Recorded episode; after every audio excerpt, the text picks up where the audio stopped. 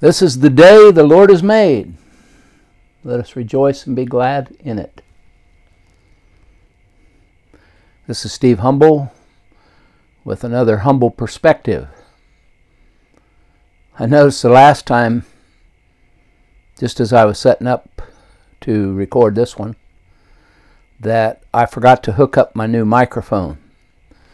I apologize if there was more background noise than there has been in some of these other recent podcasts, but at least on my machine, it didn't sound too bad, and it was a long chapter. So I will try not to do that again. In this episode, I'm once again reading from my book, For Such a Time as This One Man's Spiritual Journey, Chapter 6 Hungry for More. Coffee houses were popular in those days. These were nothing upscale like the present day coffee shops where people go to buy exotic blends and expensive coffee paraphernalia. There were no comfortable seating areas and fancy desserts, at least not in any I ever visited. These coffee houses were usually located near universities or in areas of town where young people hung out.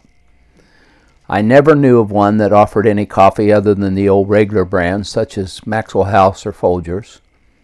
In those days, I knew nothing about flavored coffees, let alone espressos, lattes, mochas, and cappuccinos. Some did offer a few types of tea and maybe some exotic fruit juices such as papaya juice or guava juice. Large spools around which the lines used by electric or telephone companies had been rolled often served as tables. Folding chairs were pretty much standard seating. Usually there were candles on the table and low lights. The walls were often decorated with posters, the content determined by the interest of those who ran the particular coffee house. It wasn't unusual for there to be a rack that held newspapers or magazines. In a coffee house run by Christians, posters consisted of scripture or some religious theme, and the written material was often, most often, evangelistic in tone.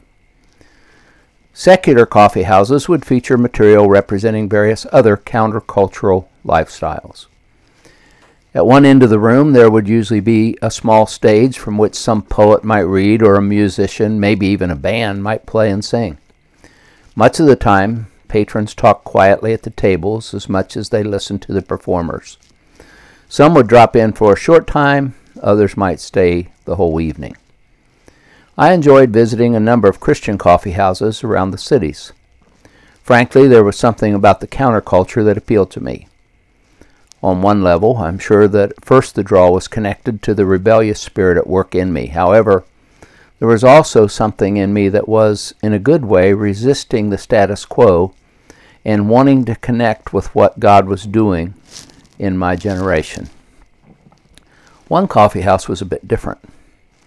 On Friday and Saturday night, the King's Inn, a smorgasbord restaurant owned by believers, became a coffee house in an effort to evangelize teens. It was not unusual to have 100 to 150 teens there at any given time on those nights. It was at the King's Inn that I first ran into house church people. These particular people often mentioned the author Watchman Nee. Most of them were quite negative toward organized churches, and several had serious reservations about the, legit- the legitimacy of my own call to work in a denominational church. I was hungry enough for reality in Christ and for the early expressions of the faith I was seeing in the New Testament that I kept coming around in spite of feeling that some considered me unenlightened or even somewhat suspect. Because of the sectarian attitude of some of those who profess to be non sectarian New Testament Christians, I had no desire to read anything by Nee. Before long, however, Wes Long, the lay leader at Waite Park Wesleyan, mentioned Watchman Nee, Nee's work to me, especially recommending his book, The Normal Christian Life. I read the book and began to look for others by Nee. Not long after the Gothard seminar, Pastor Hauser recommended Watchman Nee's book Spiritual Authority, which I found and devoured. Ironically, a couple years later, I finally found a copy of Nee's book, The Normal Christian Church Life, the book that these sectarian non sectarians had often referred to, seemingly holding it up pretty close to Scripture in terms of truth. I started reading with the preface, in which Nee revealed his great reluctance to produce an English edition of the book. In the book, he presented the biblical insights and principles behind the way that he and his co workers had founded churches in China. He was obviously concerned that the book not be misunderstood and misapplied. He ended the preface with these words One of the prayers I have offered in connection with this book is that the Lord should keep it from those who oppose and would use it as a chart for attack, and also from those who agree and would use it as a manual for service. I dread the latter far more than the former. Thankfully, in spite of the fact that some of the people who spoke to me about Watchman Nee were among those who seemed to be attempting to use his book as a manual, there were others, such as Wes Long and Pastor Hauser, who helped me overcome my negative reaction. I can hardly overemphasize the way in which the Lord used Nee's books in my life over the next several years. Through Nee, I came to see in a fresh way the place of the cross in my life. I began to desire to live life directed by the Holy Spirit working through my spirit rather than to live by the power of my will or of my mind or my emotions or my bodily passions. I wanted to be broken from dependence on human strength and gifts and knowledge so that I could live in dependence on the power of God. Through Nee, I began to see more clearly God's ways of dealing with a person and his ways of preparing the human vessel to give God's life to others. Nee added to my hunger to see the church today be like the church I read about in the Bible. As yet, I have never been part of an actual house church movement. But even today, I'm convinced that there's something in the basic principles and patterns that are essential to the life and effective ministry of the present day church. While at Waite Park, I not only began to see that God was at work in house churches, but I also became convinced that He was doing a significant work in some of the mainline denominations through the charismatic renewal. Although I have never personally identified with the charismatic movement as such, I was deeply influenced and eventually became part a part of two of the works that grew from it. But that was future. While at Waite Park, my knowledge of the charismatic renewal was for the fo- most part gained from written reports and testimonies. There were several in the Waite Park Church who identified themselves as charismatics. I respected most of them, but a few of them disturbed me because they periodically missed our gatherings in order to go to some Pentecostal or charismatic church, claiming that they needed to get recharged from time to time. A number of the summer Sunday night speakers that Pastor Hauser brought in were charismatic, including a Lutheran evangelist and an Episcopalian psychiatrist. One of those speakers was a Catholic priest. If anyone had tried to tell me then that only a few years later I would be working alongside Tim Nolan in a Christian community that was born in the context of the Catholic Charismatic Renewal, I would never have believed it.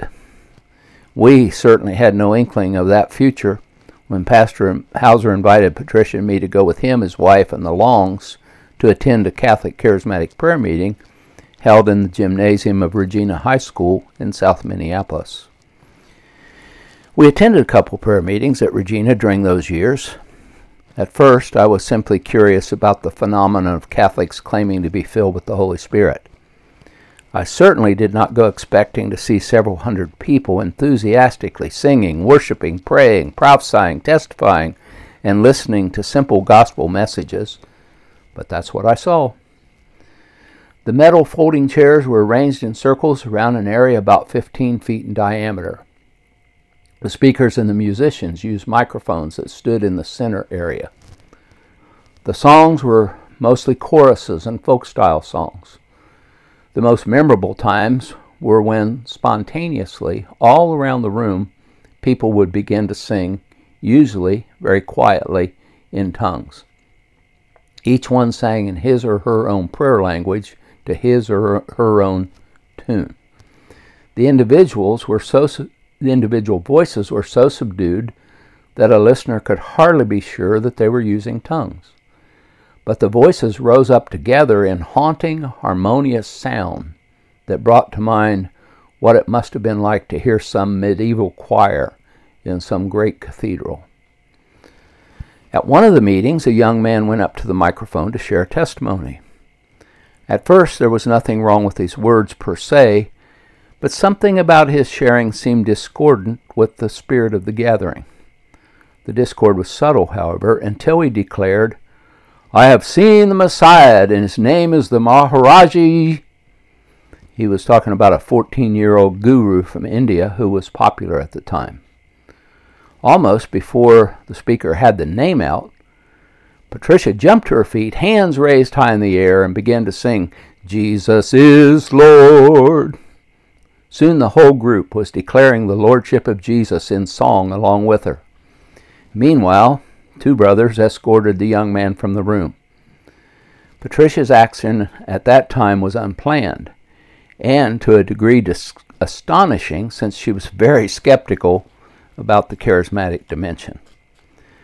The prayer meeting was sponsored by a group called the Servants of the Light. In our wildest thoughts, we would not have guessed that this very group would become the community of which we would later become members.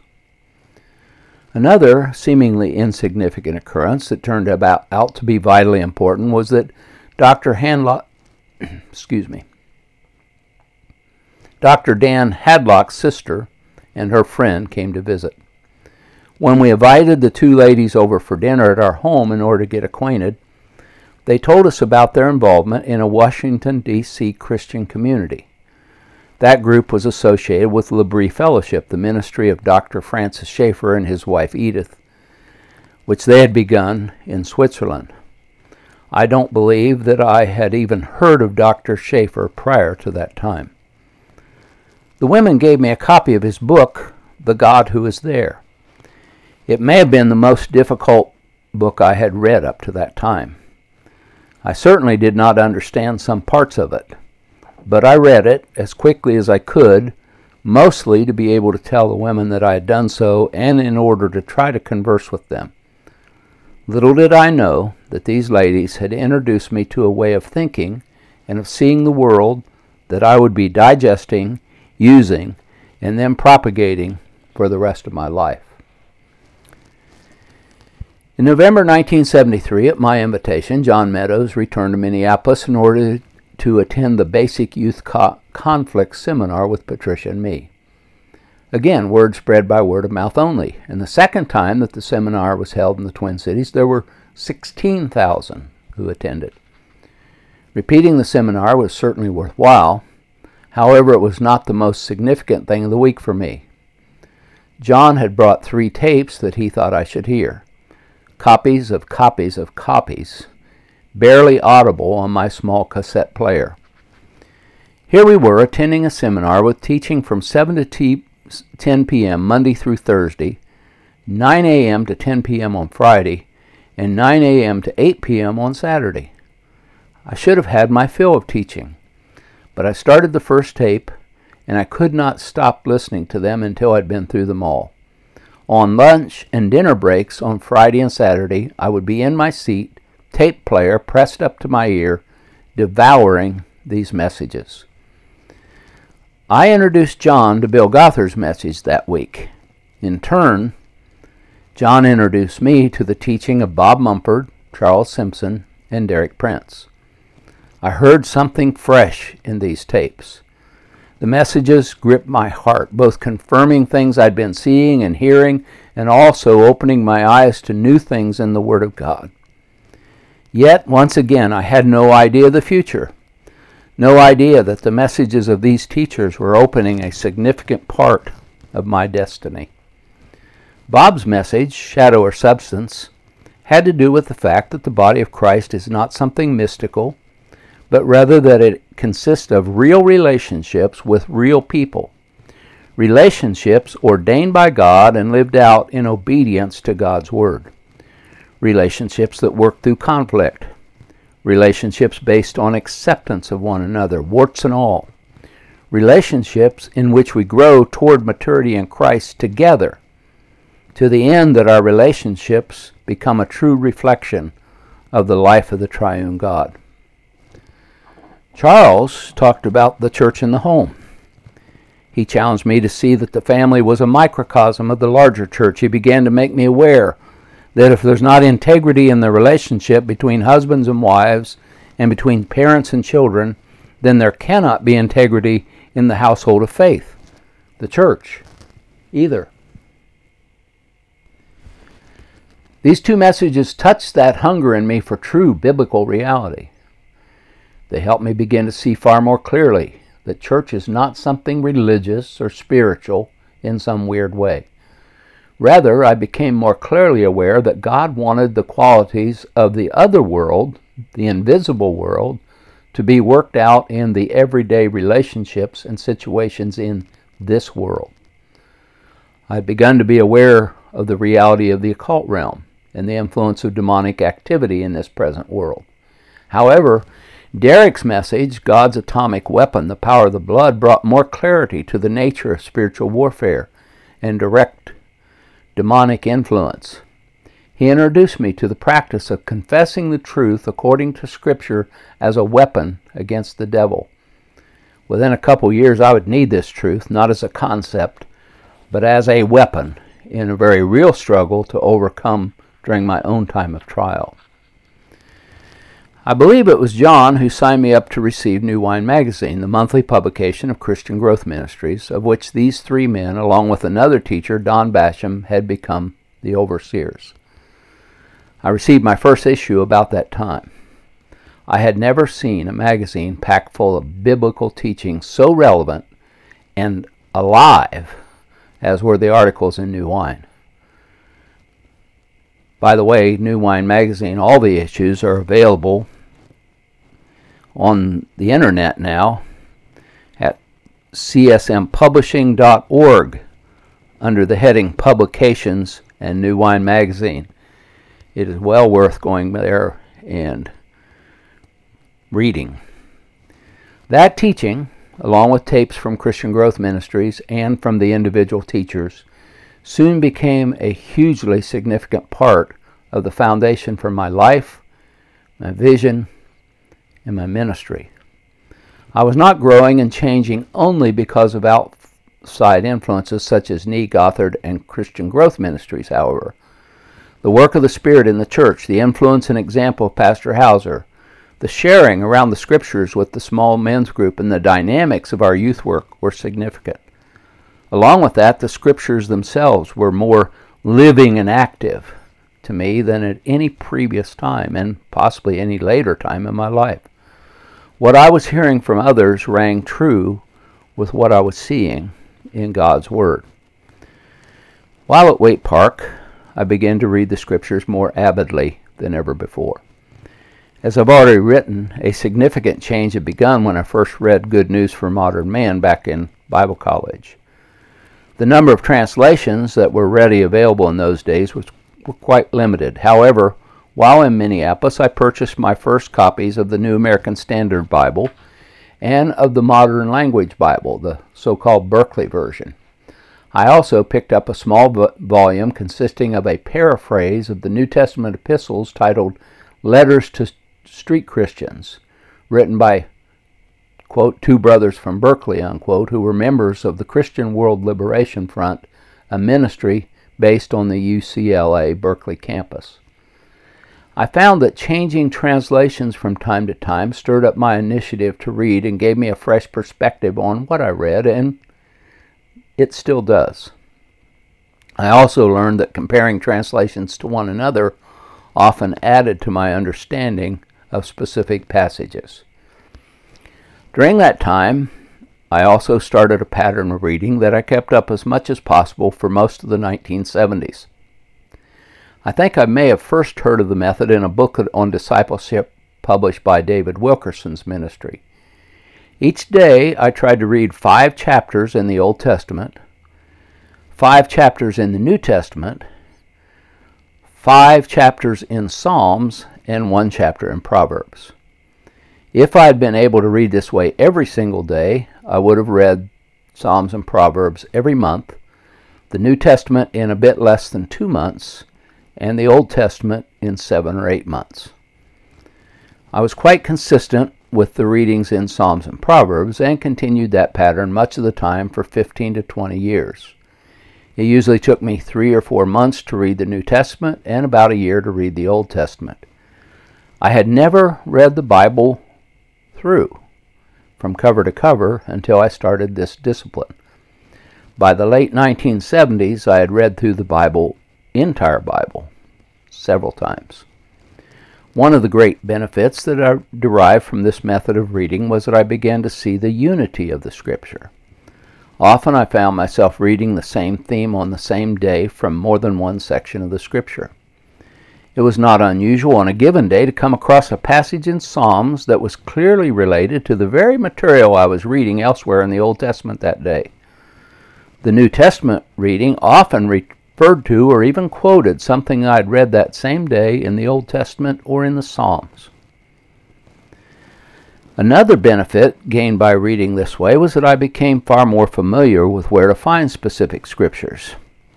This benefit was in line with a goal I had set for myself in the summer of 1970, the summer before I left Circleville to study at Marian College. The previous semester, a few brothers, including John Meadows and me, had formed a team that led a Thursday night Bible study for some teenage boys who were being held in a kind of halfway house on the Ohio State Fairgrounds. Most of these guys had been in the Boys Industrial School as juvenile offenders. Most were being held at the fairgrounds as a halfway stop between full incarceration at the Boys Industrial School and full release. One evening, after the Bible study ended at about 9 p.m., we escorted the guys back to their dorm one of the counselors, in other words, a guard without a gun, had come by and listened in on our study that evening. After the boys had gone into the dorm, this man began to challenge what we had been doing.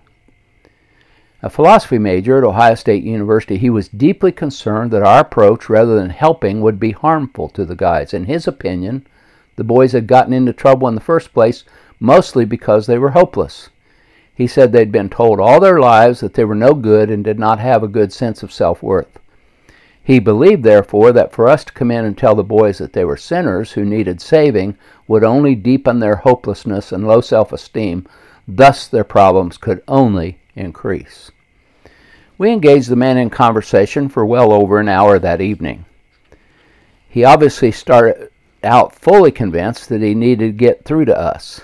He must have become at least somewhat interested in what we had to say because we all agreed to return the next evening to take up the conversation again.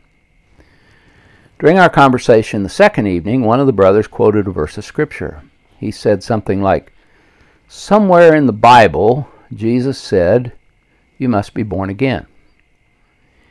It struck me immediately that the quotation would probably have been far more effective in this situation if the brother had been able to look up the quotation and show it to the man. The context of Jesus' statement, of course, is his encounter with Nicodemus in John chapter 3. The very discussion in which we find John 3:16, probably the most familiar verse in the Bible. Here was a senior in Bible college who did not know where to find such a key passage and did not know the context of the verse John 3:16.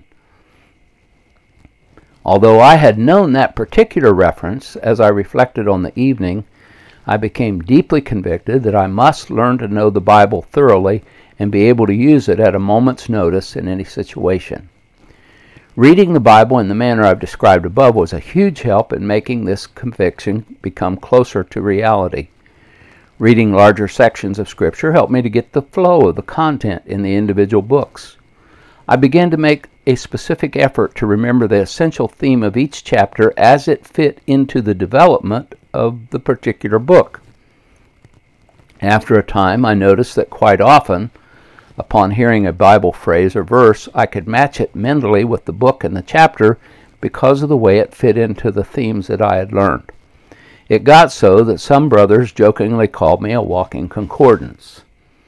It was not unusual for people to look to me for help if they wanted to know where to find a particular passage. Since the early 1980s, I've not practiced this discipline consistently. However, even today, I find that I can still remember where many passages are in the Bible, and quite often I can locate them rather easily, even those that I don't recall immediately. The biggest benefit of all is that I began to recognize the major themes in the Bible. Besides reading the Bible in this way during those years, my favorite way of studying the Bible has been to use a good concordance like Young's or Strong's and a good cross reference system found in better editions of the Bible. It's parenthetically, I'll add it's even easier to study this way now, of course, because of all the online tools. These tools, the concordance, Young's and Strong's, and cross reference system, help me to discover themes and to see how they are developed throughout the Scripture. In this way, I came to the realization that there were important subjects about which I knew little or nothing. While at Waite Park, I be- began to discover that the gospel is the gospel of the kingdom. Of course, I'd read and heard that pre- phrase previously, but I'd never given it much thought. I do remember one discussion in my Gospels class at CBC in which we talked about whether or not the kingdom of God and the kingdom of heaven meant the same thing. I don't remember that we came to any firm conclusion.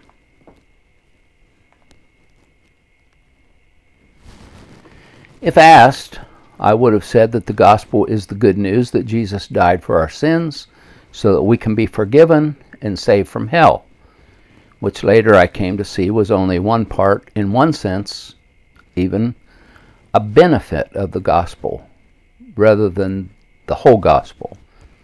As I was reading Acts 28 one day, I noticed that Paul, imprisoned in Rome, talked with Jews who came to him about the kingdom of God. A few verses later, I saw that when the Gentiles came to Paul, he also spoke with them about the kingdom of God. I had grown up in an environment where the assumptions of premillennial dispensationalism were givens. I'll discuss this more later. At the time, I hardly knew the term myself. However, according to these assumptions, the kingdom of God was something that had to do with the future, either with the Jews in the millennium or with the eternal kingdom in the age to come. So I began to wonder why was Paul talking about the kingdom instead of primarily proclaiming the news, need for these Jews and Gentiles to accept the Savior who would forgive their sins. For the first time, I took real note that both John the Baptist and Jesus called people to repent because the kingdom of God was at hand. I remember that Jesus' parables most often open with these words The kingdom of God or the kingdom of heaven is like. Jesus had even stated that if it was by the Spirit of God that he cast out demons, then the kingdom has come upon you. Matthew 12 28. I saw that Jesus, in the 40 days between his resurrection and ascension, spoke about the things pertaining to the kingdom of God.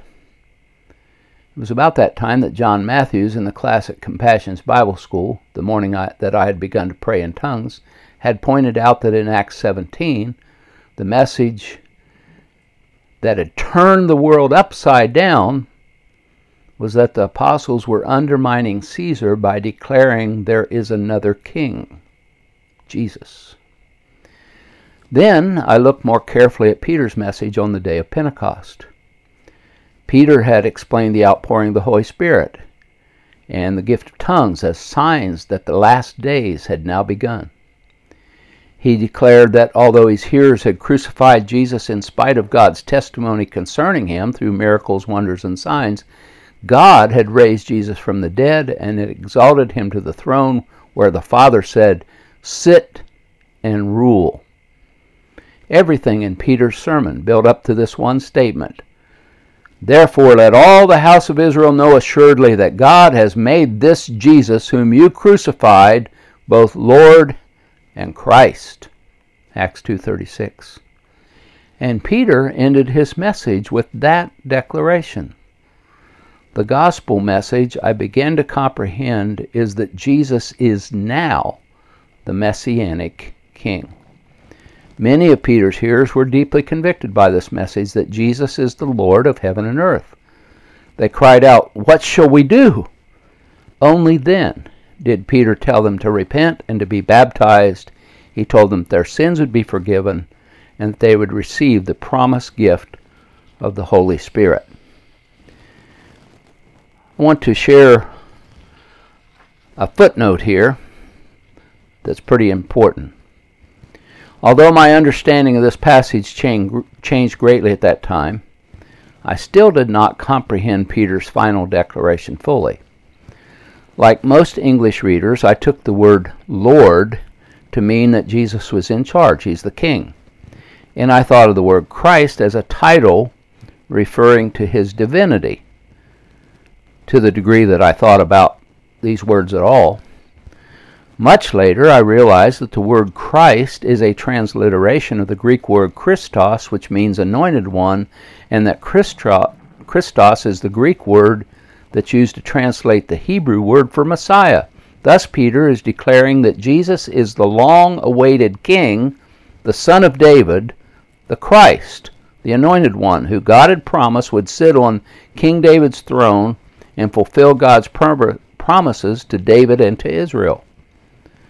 On the other hand, since Peter was a Jew preaching to Jews, it's the word Lord that more likely speaks of Jesus' divinity, since Jews used the word Lord in place of God's covenant name Yahweh, rather than take a chance on taking Yahweh's name in vain.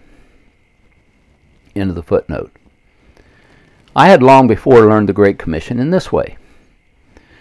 Go therefore and make disciples of all nations, baptizing them in the name of the Father, and of the Son, and of the Holy Spirit. But now I took notice of these verses that preceded and followed this statement.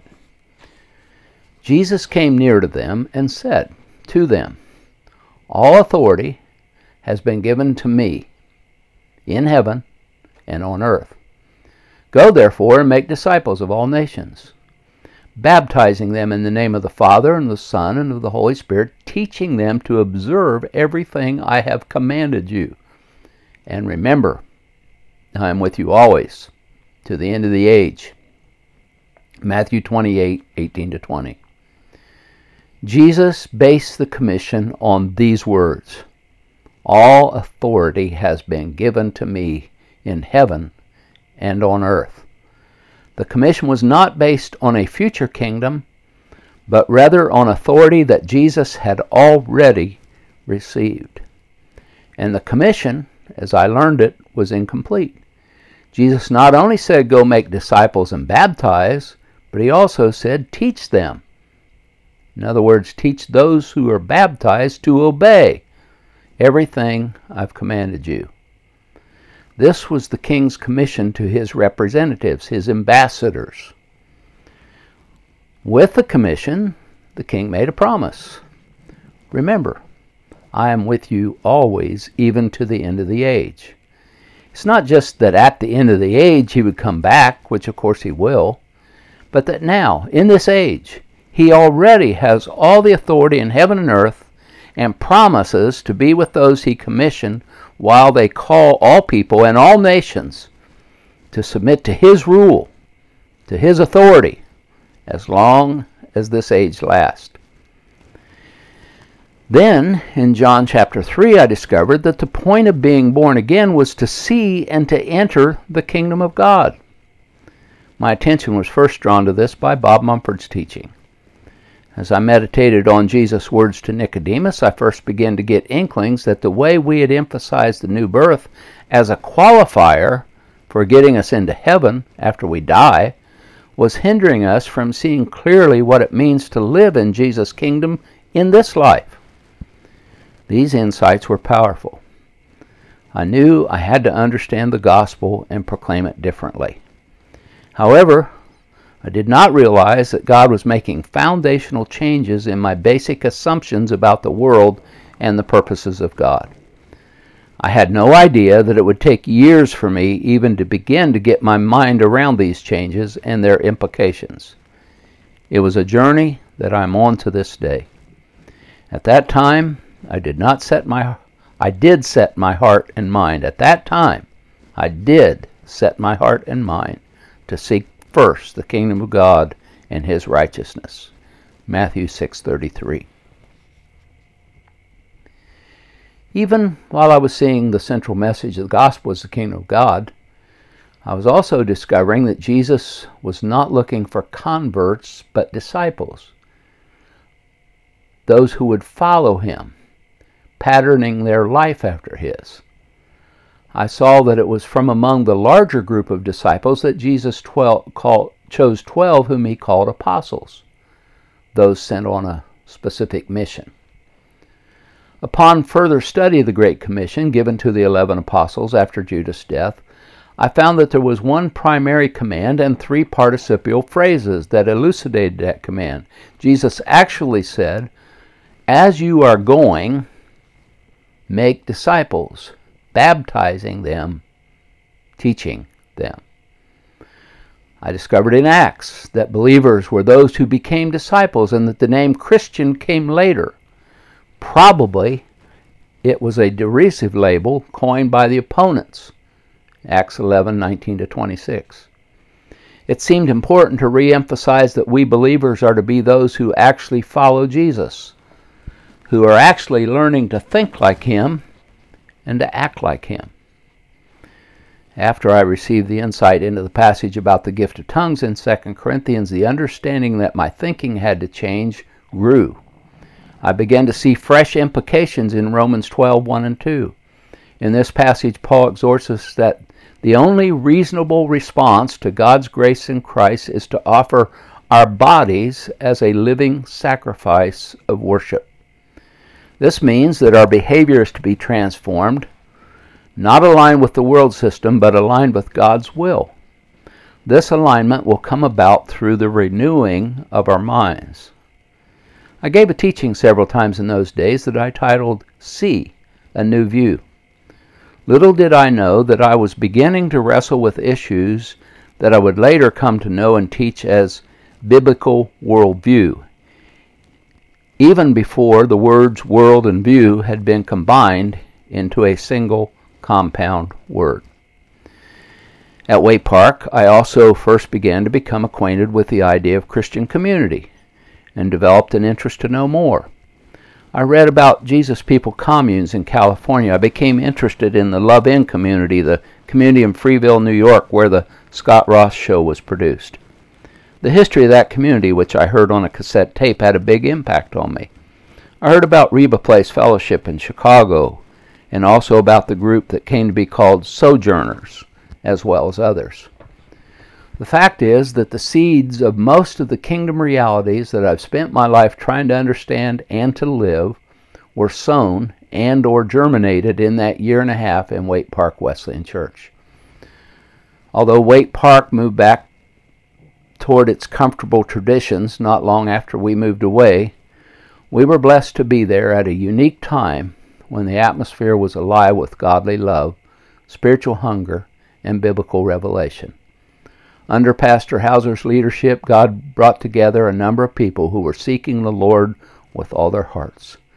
It was the most seminal period in my life. Wycliffe missionary Wayne Huff and his wife Alice came to speak at Waite Park's annual missions conference in May 1973. Wayne and his wife had worked in Guatemala for several years. However, because one of their children had a serious learning disability, the Huffs were working in the States as recruiters for Wycliffe. I was impressed with Wayne's sincere love for the Lord and his open heart toward the work of the Holy Spirit. Meeting the Huffs made me think again about missions and about the mission of Wycliffe Bible translators. I had not thought much about Wycliffe since leaving Marion, where I had studied under Russ Cooper and had met Dr. John Crawford. In October 1973, Patricia and I, along with our baby Elijah, went back to Ohio to see our parents. My dad helped us pay for the trip by offering me the chance to help him work on a house that he and mom were remodeling. During that week, as I worked with Dad, I think he became convinced that positive changes in me, starting with my repentance from rebellion, were genuinely taking place. We had good fellowship with one another. I did not tell him about the moving of the Spirit at Waite Park because I knew he was strongly opposed to the tongues movement, believing it to be a deception. I returned to Minneapolis rejoicing that healing had begun in my relationship with Dad.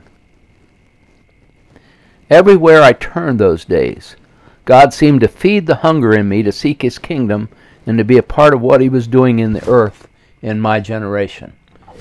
Between Christmas and the New Year holiday, Jay Swisher and I took a number of the Waite Park youth to Urbana 73, which is InterVarsity's mission conference held at the campus of the University of Illinois. This conference was held every three years. That year, approximately 16,000 young people gathered. The speakers included Paul E. Little, John R. W. Stott, Edmund P. Clowney, Samuel Escobar, and Elizabeth Elliot. The message of David Howard, brother of Elizabeth Elliot, spoke to me most. Howard had been working as a missionary in Costa Rica and Colombia and was the director of Urbana 73. He told about how his eyes had been opened to the work of the Holy Spirit and to building communities of faith through the work of God in Colombia. Gregorio Landero, a leader of the church in Colombia, accompanied Howard. Landero's testimony concerning God's work among his own people made a deep impact on me. I was also stirred by hearing Scott Ross speak at a workshop.